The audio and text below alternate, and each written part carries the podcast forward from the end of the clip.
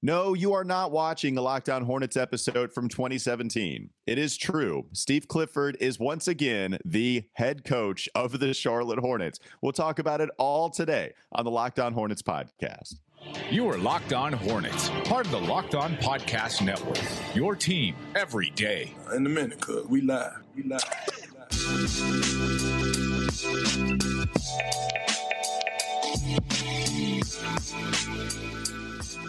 It's Locked On Hornets, a part of the Locked On Podcast Network. It's your team every day. Today's episode is brought to you by BetOnline. Bet Online has you covered this season with more props, odds, and lines than ever before. BetOnline, where the game starts. Thanks for making us your first listen. We're free. We're available on all platforms. That includes YouTube. So make sure you check us out there. And if you uh, don't know where to find us, you can follow us on our socials at Walker Mail, Doug Branson, LOH, and on Twitter. You can find the show handle at Locked On Hornets.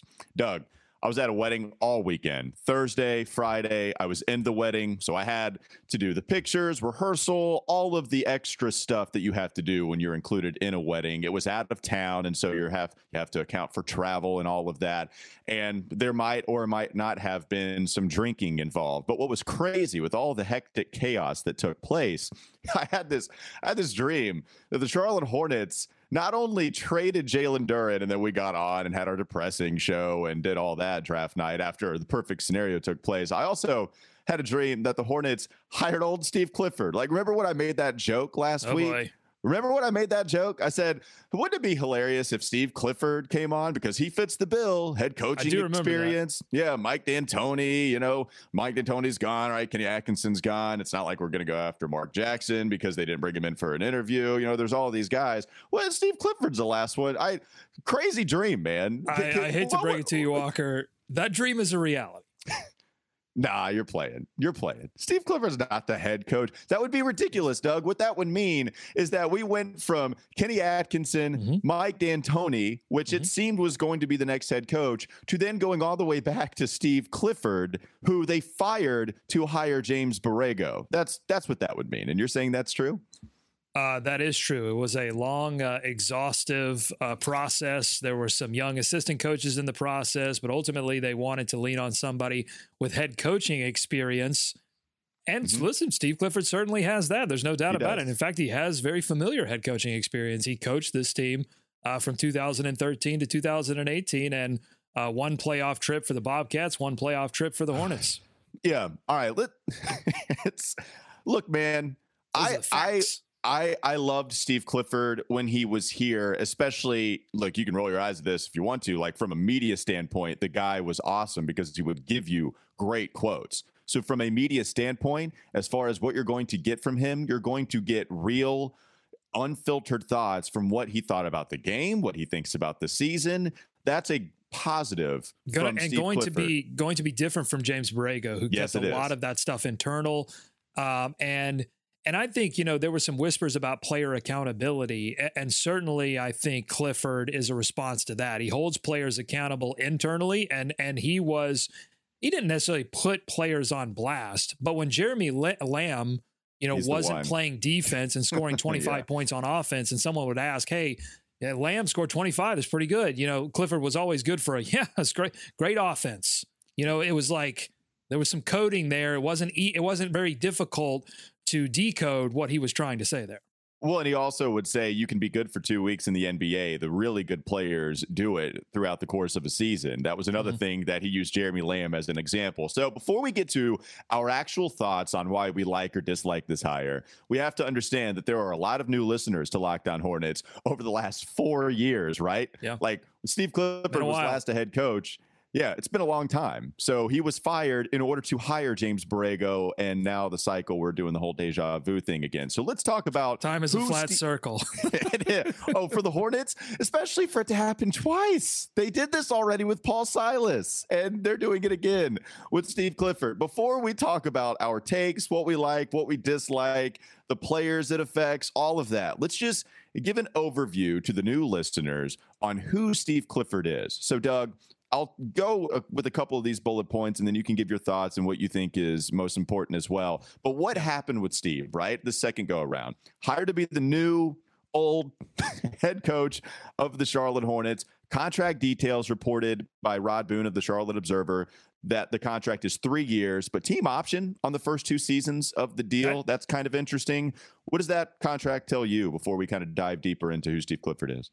It's unusual for a coach, uh, especially one familiar with the organization. You'd think he'd get a little bit of a sweetheart, more sweetheart deal than this, but this is, hey, we can, we have a team option. If if things don't go well, we can get out of this very easily as a team. Uh, it tells me that you know if eh, Clifford has to coach in win now mode. This is about winning now. But you, there's no. It's not about player development. It's not about, about building for some distant future. Uh, Steve Clifford from the jump is going to be coaching for his job. Uh, I I don't know if that's the the best approach, uh, but it's certainly the most cost effective approach. It's the most cost effective. It's the most unplanned approach. And Steve Clifford needed a job too. And he was not in any of the rumors besides the Lakers for just maybe two seconds. And then the Charlotte Hornets job comes open again. It's not like anybody else is hiring Steve Clifford. And I don't know if he has a whole lot of leverage either, right? Well, Like, pretty sure Hornets- D'Antoni wasn't taking that deal. If that was the same kind yeah. of, there was some team option uh, tomfoolery on that deal. I'm pretty sure uh, D'Antoni wasn't wasn't hearing that. And I want to get to the D'Antoni part of this as well. Like, what was happening between these two parties that just made it unable to go down? Like, why was this unable to happen between the Hornets and Mike D'Antoni? Um, but Steve Clifford, going back to him, there's so much to talk about. But he was an assistant from 2000 to 2013 for the Knicks, for Houston, Orlando, and the Lakers. He is a Stan Van Gundy, is a Jeff Van Gundy disciple. He has a lot of what he does as a coach was influenced by the Van Gundys, and he was a highly thought of assistant for a long time. Like one of those mm-hmm. really respected guys that never had his shot until the Charlotte Hornets finally hired him all the way back in 2013, was the head coach for five years with the Charlotte Bobcats, then turned Hornets, had a couple of playoff appearances, two first round exits, one sweep. But then it was the playoff appearance that he had in 2016, where they go seven games with the Miami Heat, and then Dwyane Wade shows up, purple shirt guy. They go down, and then they're out. And then he coached Orlando after Charlotte fires him in order to get James Borrego. Goes to the Magic for a few seasons, 18 through 2021. Had two playoff first round exits, which I'm surprised, honestly. I would have gone with the under if you would have asked me, did he have two playoff appearances with Orlando? Two playoff first round exits there. So Yeah. that's kind of the background of Steve Clifford. Well, and the common denominator there, Walker, is that Clifford has come into two organizations now and taken younger, somewhat undisciplined squads and improved them on the defensive end, got gotten them to the playoffs, but not necessarily gotten them over the hump. And I think I think a lot of that has to do with the talent he was given because that that second playoff run on the Hornets side, that was a 48 win team. They got him Nick Batum. It didn't end well, but at the time when they were going on that playoff run, he was a huge part of that. Um, and he he can sort of he gets squads to play above the level that their talent would necessarily indicate that they could play.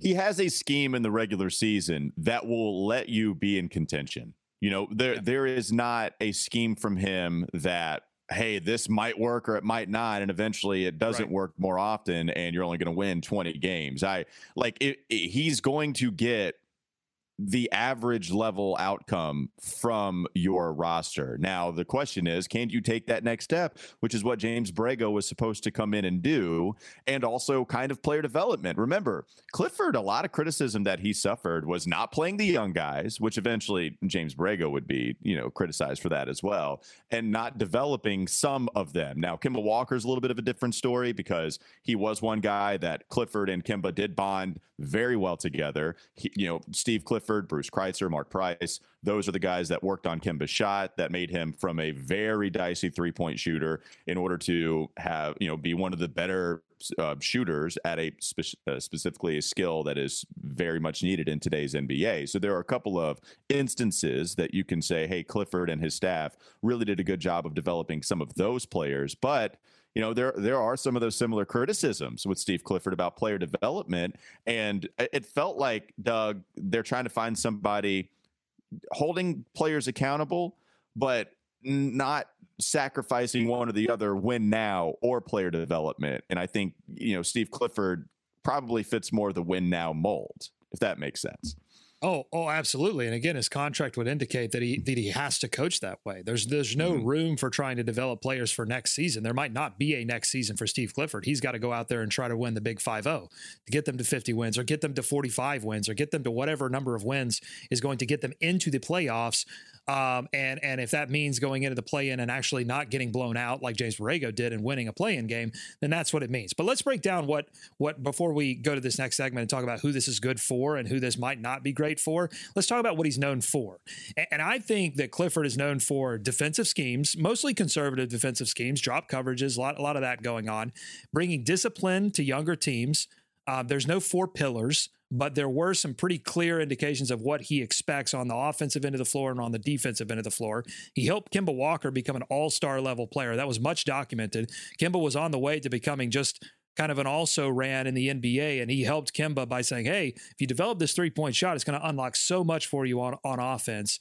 Uh, strict nine, 10 man rotations and playing time. You know, he gets locked into playing time. His whole philosophy is that if players don't know how much they're going to play game to game, like fringe players, you know, if you can't get them 10 minutes a game consistently, then he's not going to play them uh, until he can. He looks for groups of players that balance the floor offensively and defensively. He doesn't like to throw lineups out there that are all about offense or all about defense. Offensively, he only uh, he, he only lets select players crash the glass, low offensive rebound, low turnovers. This is what he said in 2018, Walker.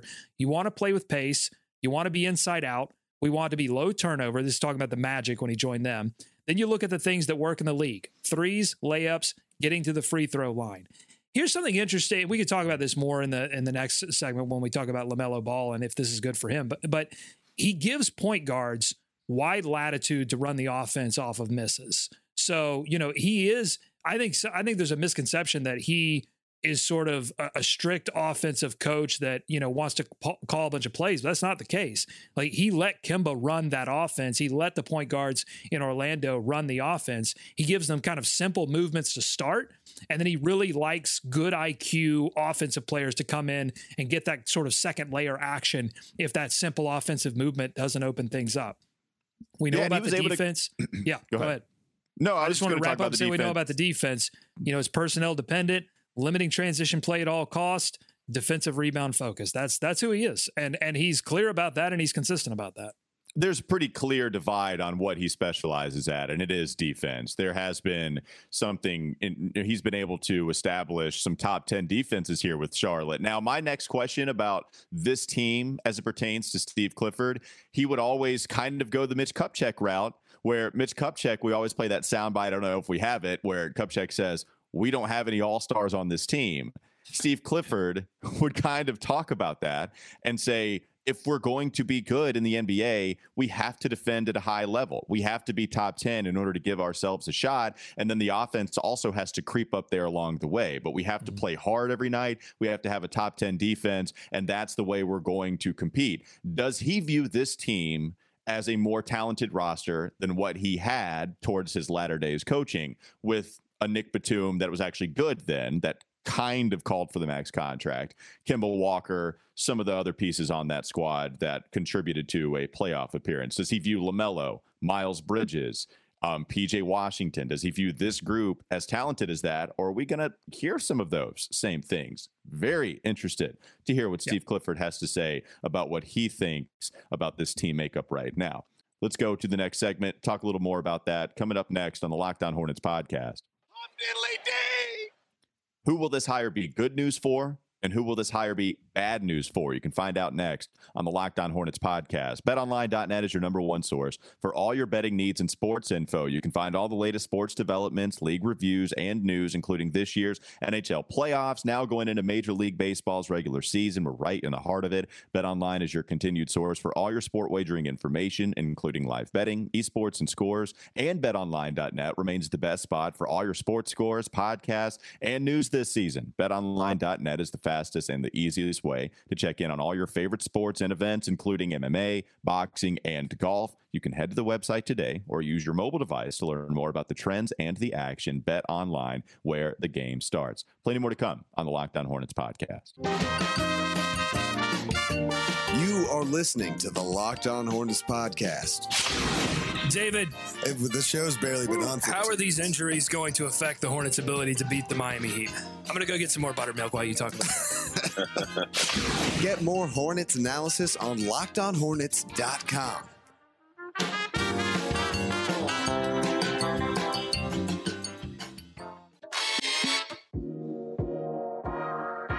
You're not really helping the whole this is not time travel thing when you play those sound bites because that actually is from like 2016. Well, I didn't. I didn't expect this to happen. I mean, I think that's an indicator of how surprised I was at how quickly this all came together. It, it seemed like, I mean, even it felt like even Rod Boone believed uh, that all of this was gravitating towards a Mike D'Antoni hire, and then in just a matter of hours, uh, it felt like, oh nope, it's Steve Clifford. Well, and Mitch Kupchak tried to warn us, and I think it's not like we didn't accept it. But Kupchak saying, in fact, we might even have a curveball coming at you. Like uh, that's that's kind of the funny stuff that Kupchak will bring to you. I yeah, it's a curveball. You know, we we saw the report from Marc Stein first. He said, "Here's something surprising." Steve Clifford news came across my table. You know, maybe that's something that could happen with the Charlotte Hornets. Nah, that's kind of crazy. It's hilarious that it's happening, but it's not actually going to take place where they hire Steve Clifford. And sure, it doesn't enough, happen a lot in the NBA. No, I mean, we were looking it up before the show. Don Nelson, Phil Jackson uh, are examples. Obviously, Paul Silas uh, with the Hornets slash Bobcats, but the, the franchise moved away before. At least there was some weird separation between that example. Uh, but it happens more in the. It feels like it happens more in, the other sports. NFL, MLB, NHL have multiple examples of this occurring. Doesn't seem there's not a tradition really of this in the NBA. Well, and the names you mentioned, Phil Jackson, Don Nelson, Lenny Wilkens is somebody we came across before we hopped on the show. All of those coaches are in a tier that are considered the best coaches of all time. Lenny Wilkens, I Yeah. believe, is I, I think Pop may have passed him, but one of the most winningest coaches of all time. Phil Jackson speaks for itself. Don Nelson is one of the more adaptive guys, innovative thinking coaches to And ever lots be in the NBA. Lots of wins, of wins. So so these guys are established legends that Yeah. get a second chance after they leave for whatever reason. Maybe their message runs out after a decade with that Right. team. but the Hornets franchise, they've done it twice. They bring back Paul Silas, who is a, a Charlotte legend in his own right. It felt a little different. It felt like, hey, dad, can I move in after college for these next couple of years just to get my feet on the ground and then I'll move out of the house. Where this one is like, goodness gracious, it, we we need somebody to help everything a part of this. Um, it, it feels like we wanted to take that step, and then here's Steve Clifford coming in unexpectedly. You know, that he's the relative that moves in. Where wait, what? I haven't seen you in three years. Um, very weird scenario. All right, Doug, you wanted to run down the players and say who it's good for, who it's not, who it's questionable for. Doug, Lamelo Ball, what's your take on? there. Yep. All right. So Lamelo Ball is this hire good for the star of this franchise? I think it can be. I, I'm- I'm leaving open the possibility that this could be good for a Lamelo Ball. So I put him in both categories. It could be a good hire for Lamelo Ball, could be a bad hire. I think it's interesting that in the press release that Mitch Kupchak uh, sent out on the Steve Clifford hire, he made a point to mention that Steve Clifford would be upholding the level of pace of play that developed under Borrego, uh, because as much as he gives the latitude to point guards like Kemba Walker, those teams weren't known necessarily for getting up and down the floor. It was an express goal of Clifford's to make that happen, but it just didn't often happen. And it wasn't until the later years of James Borrego that we saw this team actually play in transition a ton. And I think uh, that has to do a lot with the low turnover situation that that Steve Clifford wants to foster. So I think it, it could be good for LaMelo in that it's going to bring a little bit of discipline to a team that needs a lot of discipline. And he he does give wide latitude to point guards. Why I say it could be bad, Walker, is if that focus on low turnover takes away that improvisation, that Yeah. freedom that LaMelo plays with that makes him so good and that LaMelo sort of internally understands is part of what makes him good and loves that, then I think it there could be some friction there. Yeah, there absolutely could be. I'm a little scared about the Melo relationship, which is ultimately a big fear because he's the star of this franchise. I'm scared Yeah. because Steve Clifford has demonstrated he wants players on the floor that defend, and you keep using the word disciplined, which is something we said was the exact opposite of how LaMelo Ball played defense last year. Regardless if you think he's a good defensive player, right? He did not play disciplined. He would leave his man, he would go out and he would get the basketball from some of the big guys not paying attention. Some of that stuff is what made LaMelo great, and it would turn into points and transition points for the Charlotte Hornets. Sometimes he'd leave a five on four situation where he'd have to rush back. If that happens too many times, is Steve Clifford going to become increasingly angry? I, I can't envision Steve Clifford. I mean, maybe I can, to be honest with you, but man, it would have to be pretty bad for him to sit LaMelo for a large quantity of time. But there could be some real problems behind the scenes if LaMelo doesn't stay in his spot he's supposed to in a half court defensive setting. And I, I'm, I'm scared about that, Doug.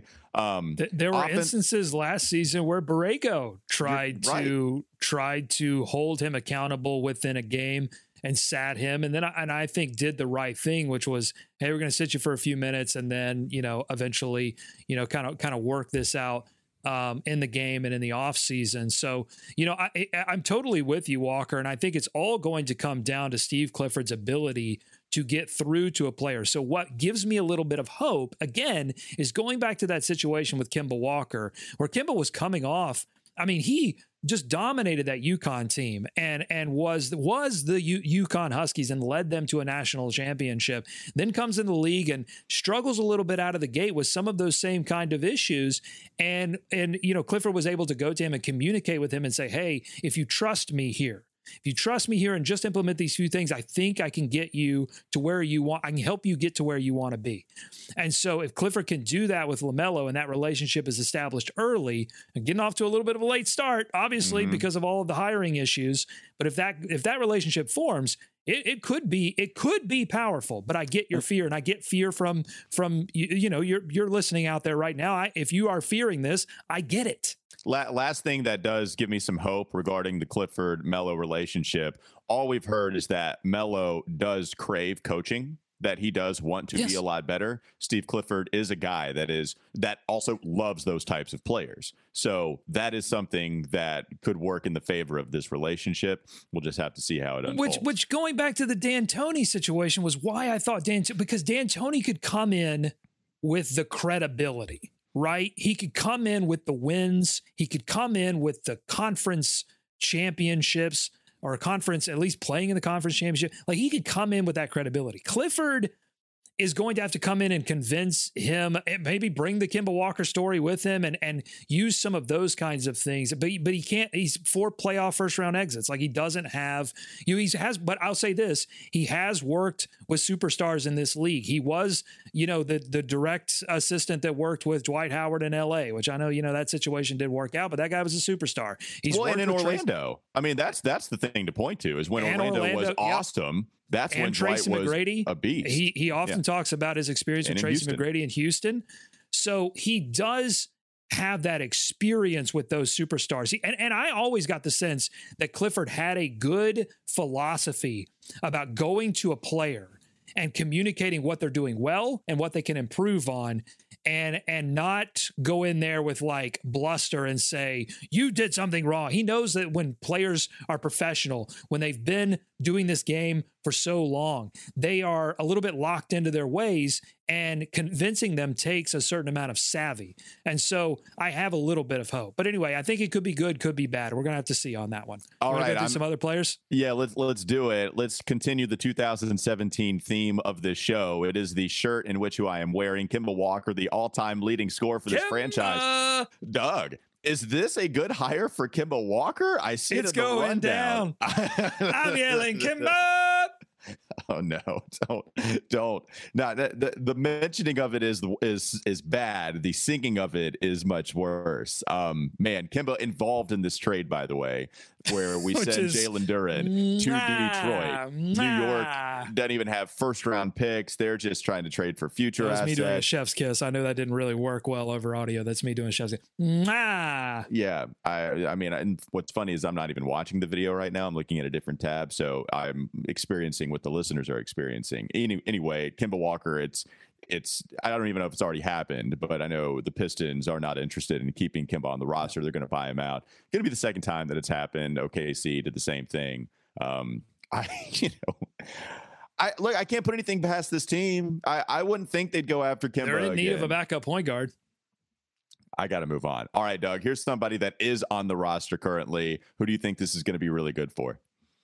Uh, I think, well, I think it's going to be good for JT Thor, but more importantly, it's going to be good for the More Thor movement. More Thor, let's go. Because JT Thor is somebody that does play defense. He is somebody that's committed to that end of the floor, plays hard. You know, the, the minutes that he got last season were a, a, bit limited, but less limited than some of his other young player counterparts. And I think because Borrego trusted that he could use him as a utility tool on defense, I think Clifford will see the same thing. And of the three rookies from last season, I give JT Thor uh, the most chance of playing big minutes this next season, even more than James Bouknight. And I, I don't, this, I thought I that even before the Clifford hire. Now I think it even more.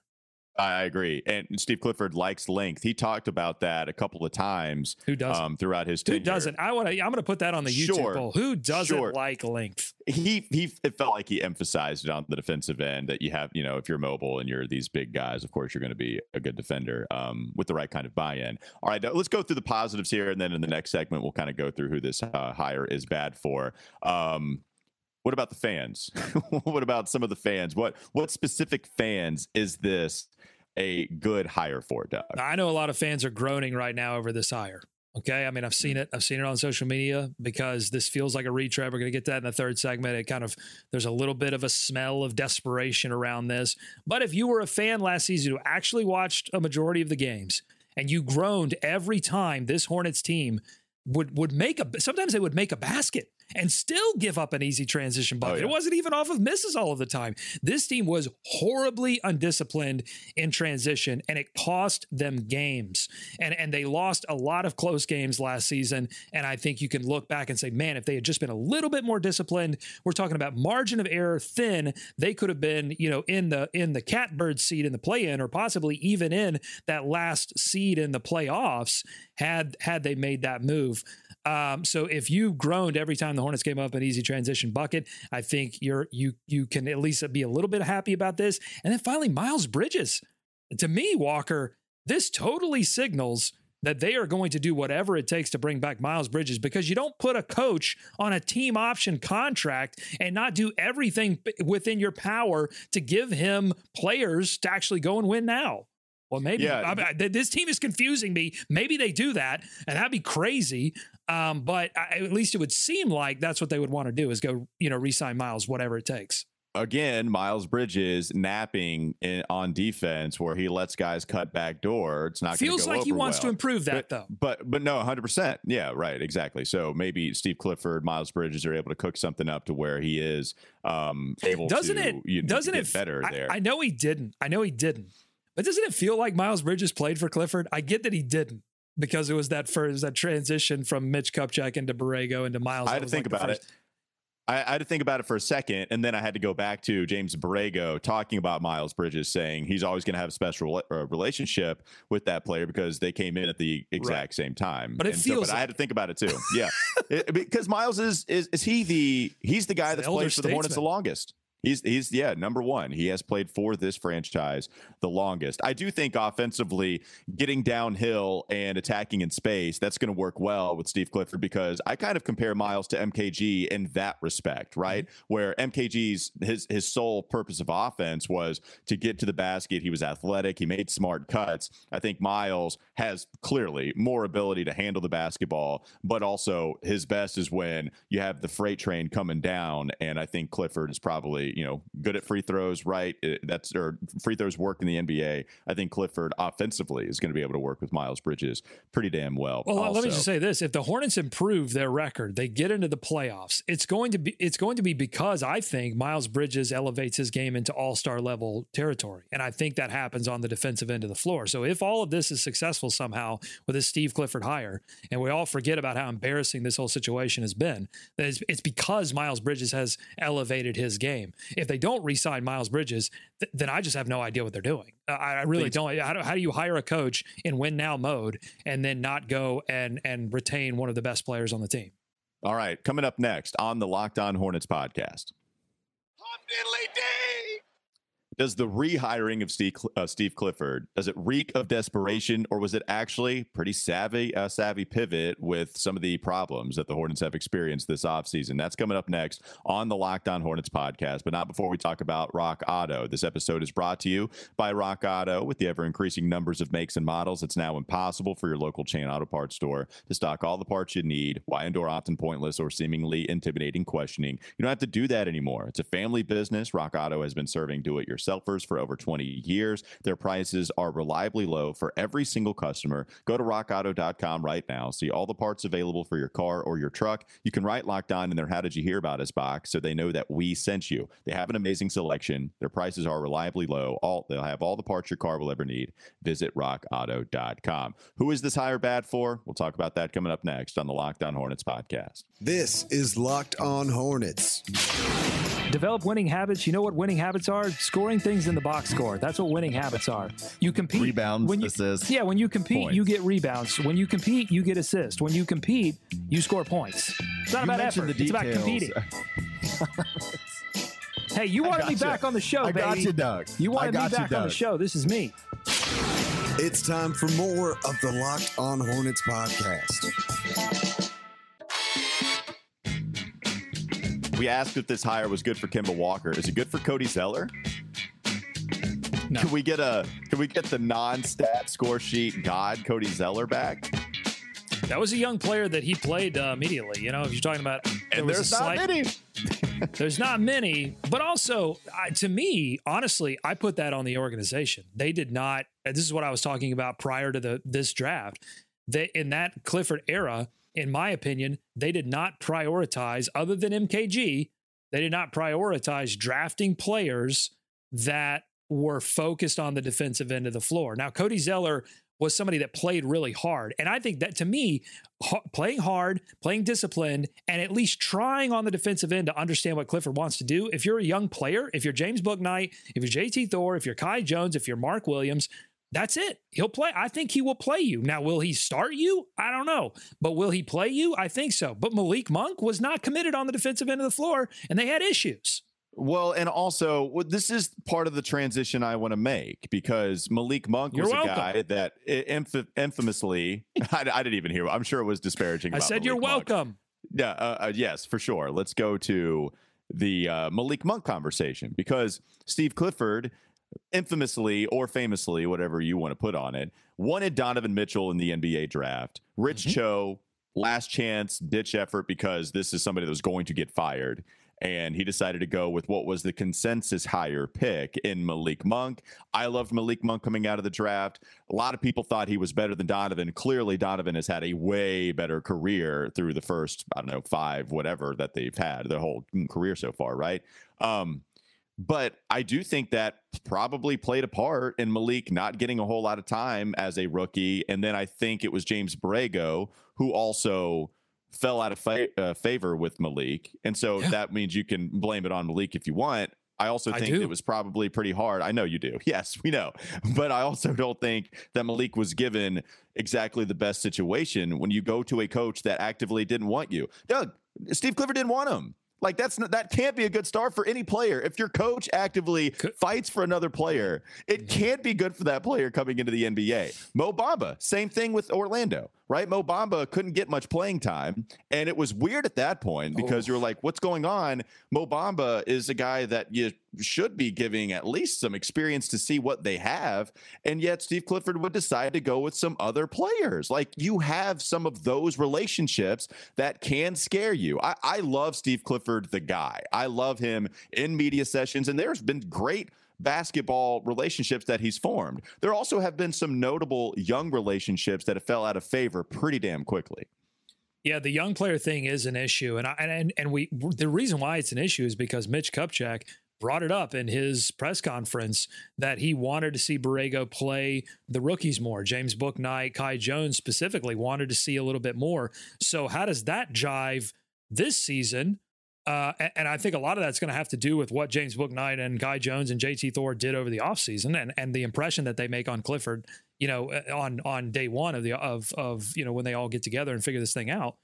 But uh, you know, how does that jive with with the fact that you you've brought in this coach and really given him a, a win now mandate with uh, with that contract number? But but I think you're right. I think outside of Mark Williams, yeah. who is sort of the guy you kind of need, um, and and and fits a little bit of what what Clifford likes. I think out of players in general.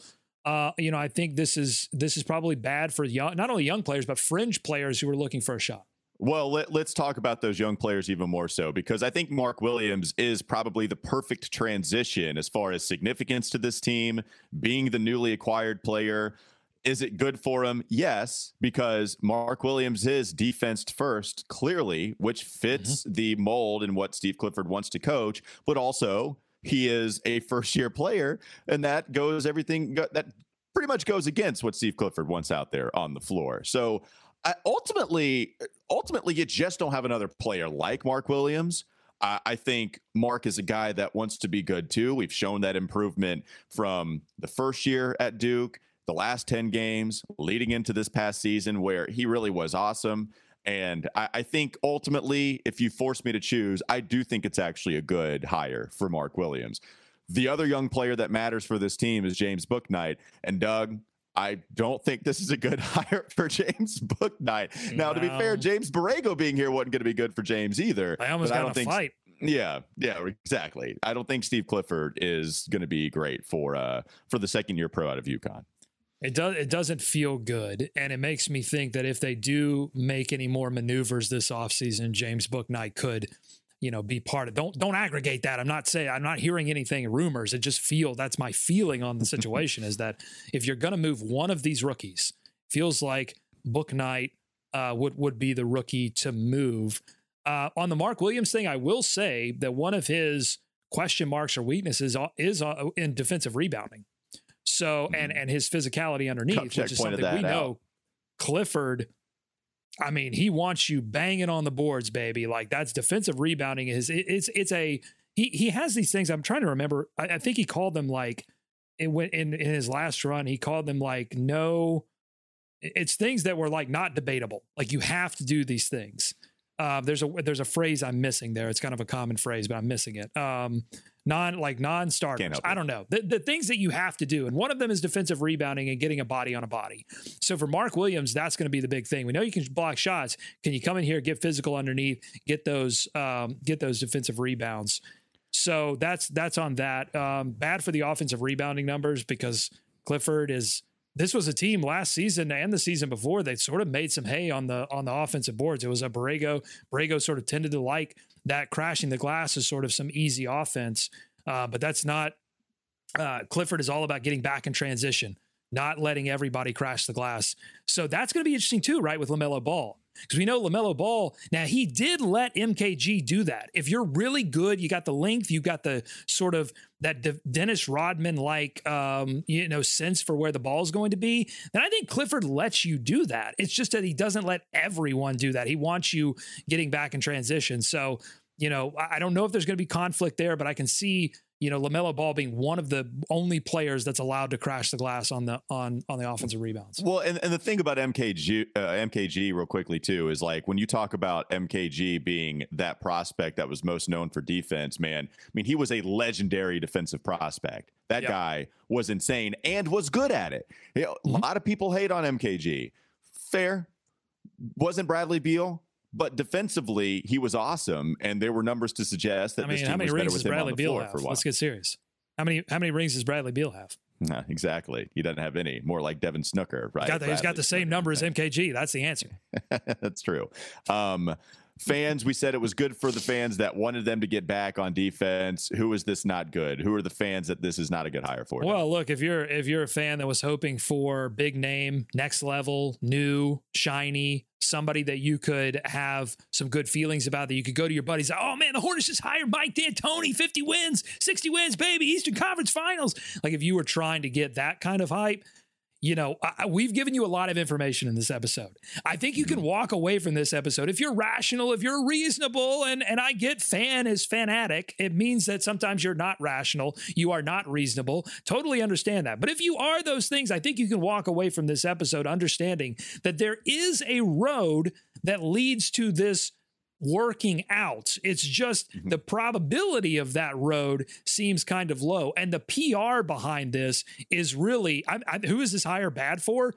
The, the Hornets, in terms of their public relations effort uh, to sell this thing, is going to be difficult. To sell this thing as a as a move towards a bright future with Lamelo Ball is going to be a tough sell until and if we see it actually happen on the court. Until then, Walker, this reeks of desperation. This reeks of a team that was spurned by Kenny Atkinson, couldn't make a deal with Mike D'Antoni. Rumors that that the Kenny Atkinson deal fell apart because of assistant coaching, wanting to keep assistant coaches that you already had on the books, and that may play a part in this. If we see that some assistant coach now, here's how here's how it could be sold. Hey, Clifford is not a player development focused coach. So you'd want to bring in some assistants that have good track records in player development. They have a few of those on their staff already. So let's keep those familiar faces for the Bouknights, for the Kai Jones, for for the JT Thors on the staff. That's how it'll be sold. But in reality, you know, it's it's it's getting Clifford who needed a job, who, who wanted a job, who wanted to get back into the game, familiar face, has a relationship with Jordan that was good. Jordan seemed to re- not regret, but feel bad about having to move on from Clifford. Had a good, has had a past relationship with Mitch Kupchak in LA. And this hire just seems to be like, well, let's go get the guy that will probably be amenable to all of the demands that Mike D'Antoni might not have been amenable to. Yeah, I, I want to just kind of go rapid fire with some of these other players. I do have one point I want to sum up with. Um, Kai Jones is interesting because Kai Jones seems a guy. If you know who Kai is, it, you have a problem if you don't like who he is as a dude, right? Like it, it's it's you because Kai is Right. an amazing guy. His character is through the roof. He is the most fun player who is also an extremely raw project that the Hornets knew what they were getting into when they drafted him. So what does that look like with this specific coach and how that can all progress? I, same same note on Mark Williams that I have for Kai Jones. His his success and his uh, ability to stay on this team and get minutes under Clifford is going to depend on his commitment to defensive discipline for learning the game, for understanding the defensive end of the floor, and for committing. uh, So I see these videos of Kai Jones putting up a lot of three point shots. I see him working on his jump shot. I don't see him down low. I don't see him doing, you know, I don't see him, uh, you know, multi level. Maybe it's happening and we're just not seeing the video. But that's the question mark I have about Kai Jones is is he and the way he wants to play the game going to necessarily fit with Clifford? And and you're listening right now and you're saying, why does Kai Jones, this this great prospect that, that they spent a first round pick, wouldn't spend it on Jalen Duren, by the way, wouldn't spend that first round pick on Jalen Duren, did two first round picks last season. Why should that player have to fit with Steve Clifford? Why didn't they just find a coach that fit with Kai Jones, James Bouknight, and the future of this organization? And to you, I say, that's fair. Yeah, That's the situation fair. we're in. The the last significant player I want to talk I, about. I, I am. Oh man, this is this is. I, I just the energy around this organization because things are crazy right now. I'm not sure if it's good It or is. bad, It but is- I'm I'm hype. it's bananas. It's nuts. It's all of those foods that indicate that it's chaotic. Um, especially with this hire of Steve Clifford. Last player I really want to talk about, like Gordon Hayward. I don't know how much of a long part of the future he is. You know, some of these other guys. The last one I do think it's important to talk about is Terry Rozier, who also we talk about the defensive side of the court. You know, he can also shoot the lights out. Offensively, I don't think he's the greatest decision maker in the pick and roll. Also, isn't the greatest ball mover. Has gotten better, but also not significantly better in that role. Has been Yeah. a leader for this team, but how does that play out on the basketball court? Also, trying to save some money because we do have the payroll situation to work out. I find that relationship pretty interesting going forward as well. this hire to me says they are not done. They, they they are going to continue. It feels like this organization is going to continue to look to move either one or both Terry Rozier and Gordon Hayward because I think they're going to move heaven and earth to sign Miles Bridges. Do they want to do that and retain and have to retain all of that talent and money and and possibly go into the luxury tax? I don't think that's the priority of this organization. They don't feel like they're ready to be big spenders. And so if that means moving a Gordon Hayward for way less than than you would expect on the value in return, or Terry Rozier, same kind of thing. You know, I, I think they're going to look look to do that. And and do note that we're going to be talk. We had to we kind of had to devote this whole episode to Steve Clifford, but this this week we got to go back to what happened at the draft. We've had a few days to think about it. We got to mm-hmm. talk about Miles Bridges because that moratorium ends on July 6th, and we're going to get some teams maybe putting in max offers, maybe Detroit, maybe San Antonio, and so we've got we've got to break it all down. We're going to do it this week. Yeah, I, I want to continue to do that. I want to give my overall take on Steve Clifford do because it. I feel I'm like so I'm so I can't, specific- Yeah, listen. I'm so excited for this, Walker. Right. I've been Thank waiting you. all episode for your final thought take Mhm. on Steve Clifford. I am ready. My body is ready. Give it to me. yeah. I appreciate all of that hype. I hope that we didn't overpromise and underdeliver at the end of this, but I do appreciate all of that hype coming into the take. Doug, we had talked about throughout this offseason what took place on draft night specifically, that it didn't seem this franchise had a plan from going to Mike D'Antoni to Kenny Atkinson, going back to Mike D'Antoni. Who is going to be their next head coach? Why did they fire James Borrego? What direction did they want to go? Whether the name mattered or not, what was the philosophy they wanted to go with? And in the end, they end up with Steve Clifford as their head coach. And this is a, to me, an example of this team truly not having a plan.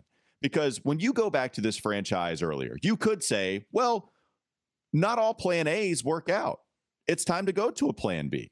It's time to go to your plan C. In fact, good teams capitalize on those things that take place when option A doesn't work out. It happens all the time in every single professional sport. But Steve Clifford, you cannot convince me that he was ever a part of the original plan, whether it be second, third, fourth, fifth option. So when he's the guy that comes in as that next head coach, that says it's within a couple of days worth of time, mind you. That says to me, they made a decision that was nowhere on the original blueprint. And that scares me because we talk about all of this and through all walks of life, being prepared sets you up for success. Does this indicate that the Charlotte Hornets were prepared? My answer is no.